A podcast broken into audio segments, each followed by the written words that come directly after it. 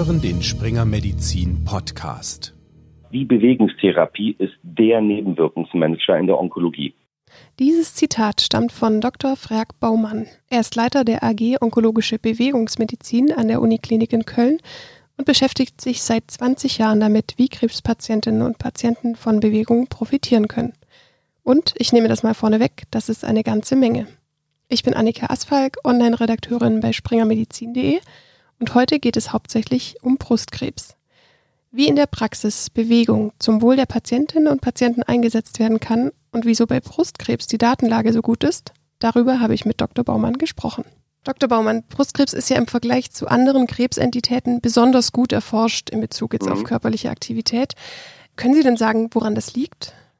Ja, das sind äh, zwei Hauptgründe. Das eine ist, wir in Deutschland haben historisch betrachtet die längsten Erfahrungen, was das Thema Bewegung und Krebs betrifft, weltweit im Übrigen. Da hatte mein äh, Doktorvater, Professor Klaus Schüle, daran ähm, einen äh, großen Verantwortungsbereich. Und zwar bereits Ende der 70er Jahre, das war 1978, kam er auf die Idee, eben ähm, auch onkologische Patienten in Bewegung zu bringen. Das war eine deutsche Sporthochschule Köln. Dort sind 20 Jahre zuvor bereits die, äh, die Herzsportgruppen entstanden. Und das hatte dann ähm, Herr Schüle zum ähm, Vorbild genommen und sagte, das kann ja für onkologische Patienten ja nicht schaden. Und aus dieser Idee 1978 entwickelte sich 1980 äh, die erste Studie zu diesem Thema.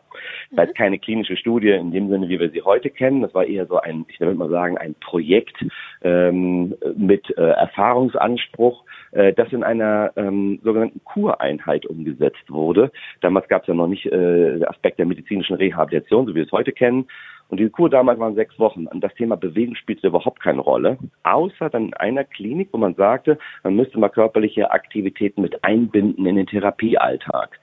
Das war 1980. Und ähm, das waren Brustkrebspatientinnen in erster Linie. Das heißt, diese Gruppe war von Anfang an die, auf die man sich konzentrierte im Rahmen der wissenschaftlichen Fragestellungen. Das ist der Grund, weswegen wir heute ähm, etwa, ich schätze mal so 40 Prozent aller Studien, die wir zu diesem Thema finden, äh, sich mit diesem Themengebiet beschäftigen. Zum mhm. Zweiten ähm, ist der Hintergrund, warum Mammakarzinom, da spielt die Patientin selbst eine große Rolle, ähm, weil die extrem gute Organisation der äh, Patienteninitiativen, der Selbsthilfegruppen etc. auch ihren Anteil dazu beitrugen, sodass sich auch mit Hilfe ähm, glücklicherweise dieser äh, Initiativen, dieses Engagements der Frauen auch dazu beigetragen hat, äh, dass in der Versorgungsstruktur sich entsprechende Lücken geschlossen haben und aufgrund auch dessen eben, wie hier nicht nur aus wissenschaftlichen Gesichtspunkten, sondern auch aus versorgungsbezogener Sicht, äh, wir die meisten Erfahrungen zum einen haben mit diesem Thema, aber auch die meisten Angebote.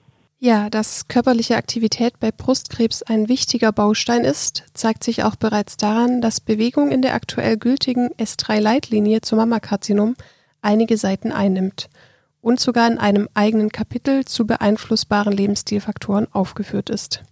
Und das war die zu erwartende Konsequenz aus der guten Evidenz, also der guten und belastbaren Studienlage und den positiven Erfahrungswerten zu diesem Thema, wie mir Dr. Baumann erzählt hat. Wenn wir uns mal die Datenlage anschauen, äh, bis heute zählen wir etwa 800 randomisierte, kontrollierte Studien äh, zum Thema Bewegungstherapie, körperliche Aktivität in der Onkologie.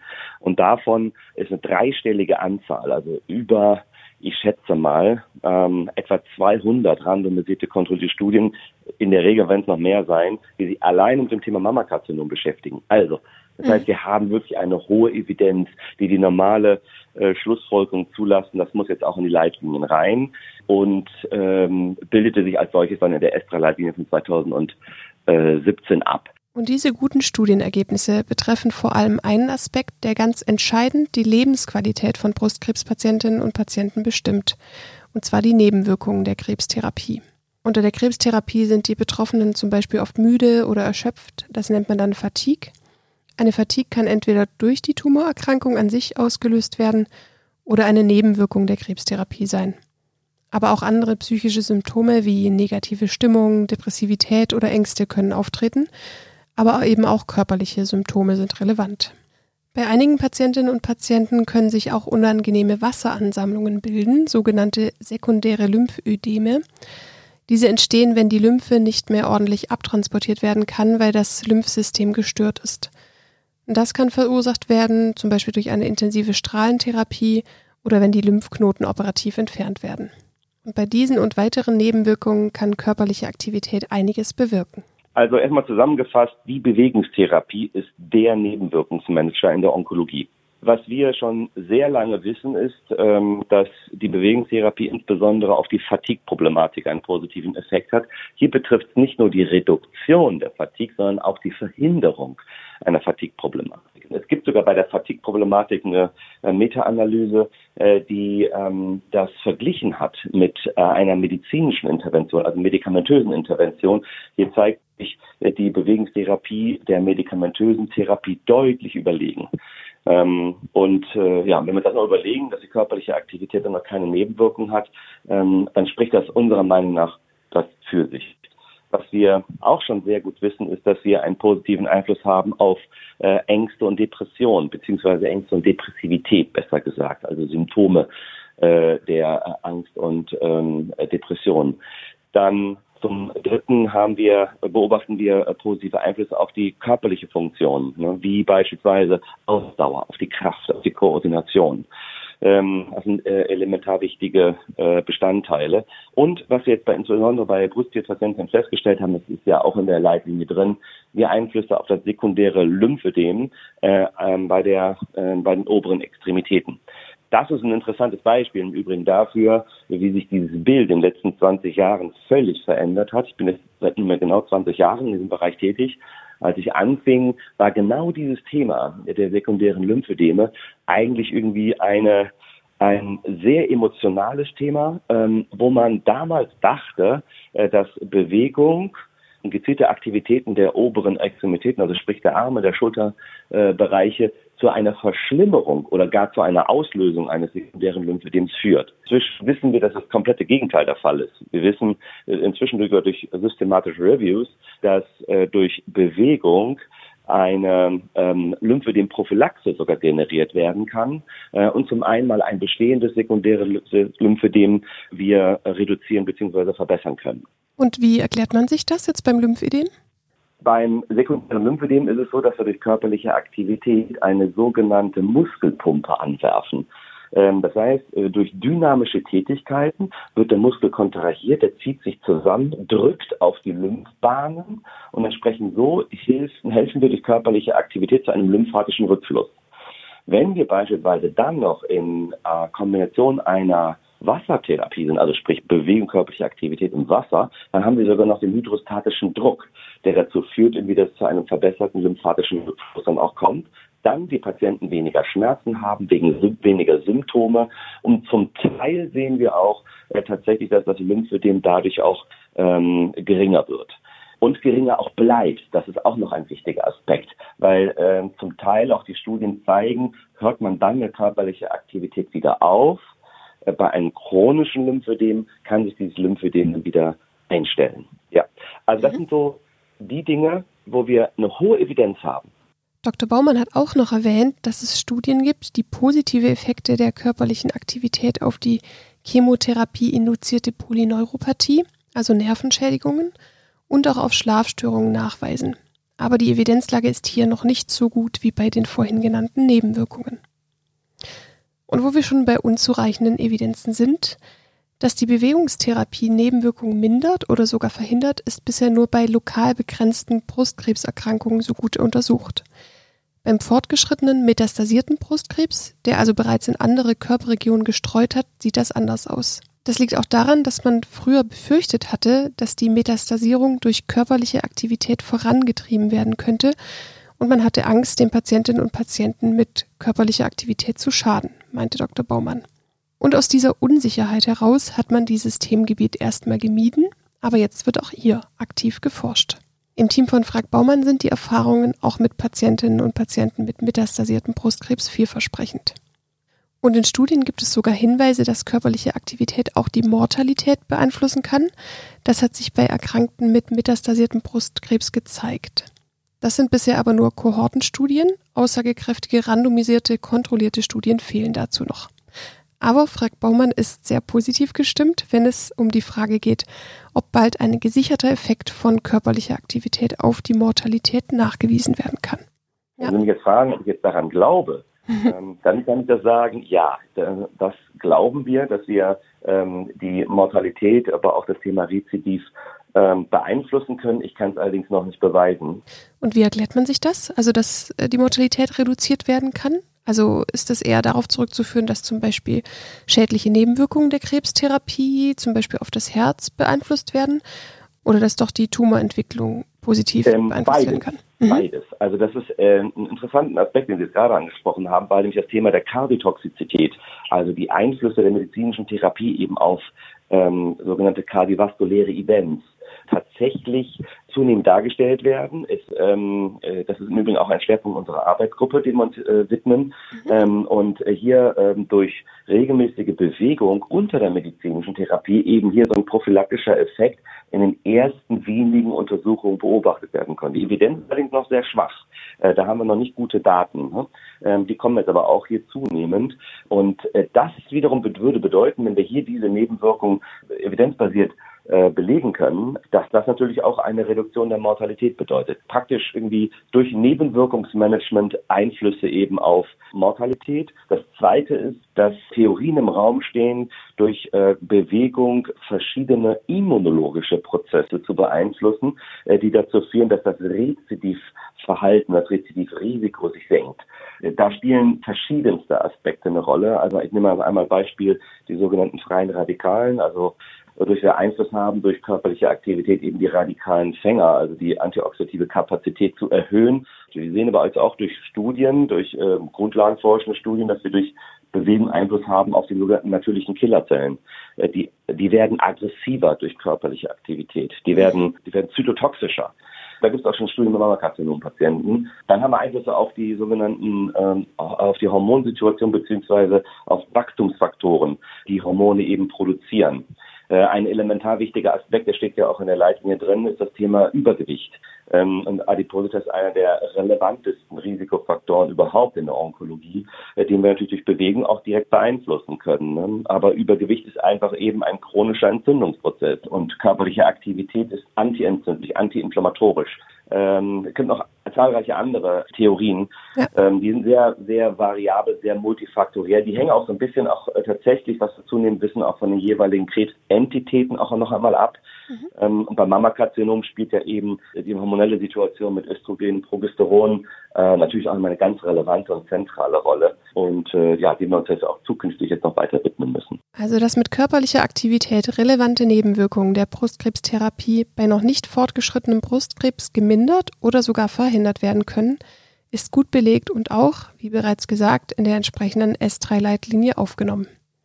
Und wünschenswert wäre nun natürlich, dass diese Änderungen der Leitlinie sich auch in der Praxis widerspiegeln und eben eine Veränderung der Behandlungsstrukturen auslösen, sodass Brustkrebserkrankte leitliniengerecht behandelt werden können. Doch leider hapert es teilweise noch an der Umsetzung, wie mir Dr. Baumann gesagt hat. Es gibt zu wenige qualifizierte Fachkräfte, die abgestimmt auf die jeweilige Brustkrebstherapie die optimale evidenzbasierte Bewegungstherapie durchführen können. Auch die Fachverbände würden sich noch zu wenig mit dieser Thematik befassen. Aber das sind nicht alle Schrauben, an denen noch gedreht werden sollte. Wir brauchen qualifizierte Therapeuten. Was jetzt ein zweites relevantes Problem ist, ähm, ist die Anerkennung spezialisierter bewegungstherapeutischer Interventionen bei den Kostenträgern bzw. Krankenkassen. Ähm, dort werden im Augenblick nur allgemeine bewegungstherapeutische bzw. physiotherapeutische äh, Inhalte ähm, äh, finanziert. Ähm, was wir aber brauchen und benötigen, ist ein Umdenken, weil äh, eine Patientin, eine Brustkrebspatientin unter einer Chemotherapie eben mit dem ersten Zyklus bereits in eine ähm, Bewegungstherapie rein muss, die auch von mhm. Kostenträgern bezahlt werden muss, um eben, und jetzt ist das Entscheidende, um eben medizinische Nebenwirkungen zu verhindern. Das ist ein ganz relevanter Aspekt und das sieht unser, unser System, unser Gesundheitssystem so in dieser Form erst einmal noch nicht vor, sondern eine Physiotherapie bekommt man aufgrund eines vorhandenen Defizits. Ich habe es eingangs erwähnt, es ist oftmals zu spät, wenn wir Brustkrebspatienten erst dann einbinden in ein Bewegungsprogramm, wenn sie bereits eine massive Fatigue haben. Sondern wir müssen gucken, dass wir Nebenwirkungen von vornherein verhindern. Und die relevantesten Nebenwirkungen, die wir aufgezählt haben vorhin, die können wir wunderbar, evidenzbasiert ja sogar, von Anfang an verhindern. Und da braucht man Umdenken. Und da brauchen wir auch hinsichtlich irgendwie der ähm, Heilmittelgesetzgebung Änderungen, ähm, damit eben dadurch die Kostenträger äh, die ambulanten bewegungstherapeutischen Interventionen eben auch bezahlen und anerkennen und zum Dritten dadurch dann irgendwie sich die Ausbildungsgänge verändern, um damit dann evidenzbasierte Inhalte zu übernehmen. Und dann äh, zu guter Letzt äh, haben dann auch ähm, alle Patienten, das ist ja unser äh, ideales Ziel, unsere ideale Vorstellung, ähm, alle Patienten dann auch Zugang wohnortnah, egal ob sie im klinischen oder im niedergelassenen Setting behandelt werden, äh, zu evidenzbasierten Angeboten. Hoffen wir, dass die praktischen Hürden noch überwunden werden, sodass das Potenzial der Bewegungstherapie so gut es geht ausgeschöpft wird. Am Ende hat mich dann noch eine Frage interessiert, und zwar, ob körperliche Aktivität bei Brustkrebs eigentlich auch schädlich sein kann. Grundsätzlich ist die Bewegungstherapie oder körperliche Aktivität wie jedes andere Medikament, wird es falsch dosiert, kann es auch schädlich sein. Mhm. Ja, das ist ein Grund mehr im Übrigen, weswegen wir auch Bewegungstherapeuten haben oder brauchen, meine ich, äh, die genau wissen irgendwie, was sie dann auch zu tun haben. Allerdings sind diese Aspekte der Schädigungen mit dem ganz normalen Menschenverstand abzuschätzen. Es gibt hier keine Einflüsse der Bewegungstherapie auf den Tumorprogress. Also da gibt es keine Schädigungen, die man irgendwie in der Entwicklung einer Krebserkrankung irgendwie provozieren kann. Da braucht man sich keine Sorgen zu machen. Was jetzt einmal die Rahmenbedingungen der medizinischen Therapie, nehmen wir das Thema Kardiotoxizität beispielsweise.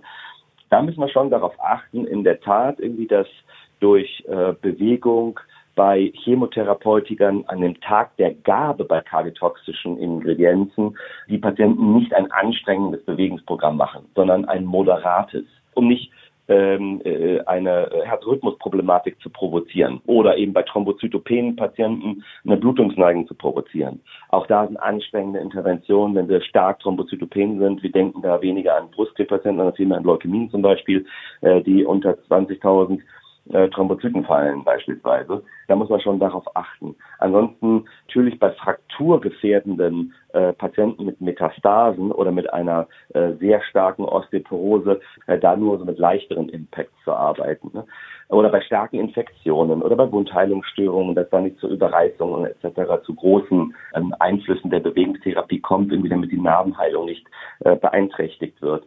Das sind so Dinge, worauf wir achten müssen. Im Grunde ist es so, die sind sehr, sehr übersichtlich, diese Schädigungen. Wir sagen den Patienten immer, unter der medizinischen Therapie versuchen sie ihren täglichen moderaten Spaziergang. Ja, da, das können die immer machen, wenn sie nicht eine starke Infektion haben. Aber das meine ich mit diesem Menschenverstand. Mit einem ganz normalen Menschenverstand vorgehen und die Patienten können dann auch tatsächlich einen hohen Beitrag auch zu ihrem eigenen Genesungsprozess auch leisten, indem sie versuchen, Bewegungsmangel zu verhindern. Und da sagen wir den Patienten immer, ähm, das größte Risiko, ja, das größte Risiko ist nicht die körperliche Aktivität. Das größte Risiko ist der Bewegungsmangel. Ja, und mit diesem Zitat sind wir auch am Ende dieser Episode angekommen. Vielen Dank, Dr. Baumann, für die spannenden Einblicke. Und zum Abschluss noch der Hinweis an die Mediziner und Medizinerinnen unter Ihnen. Wenn Sie noch weitere Informationen zum Mammakarzinom suchen, finden Sie auf unserer Themenseite auf springermedizin.de weitere aktuelle Beiträge zum Thema. Und damit bleibt mir noch zu sagen, Tschüss und hoffentlich bis nächste Woche.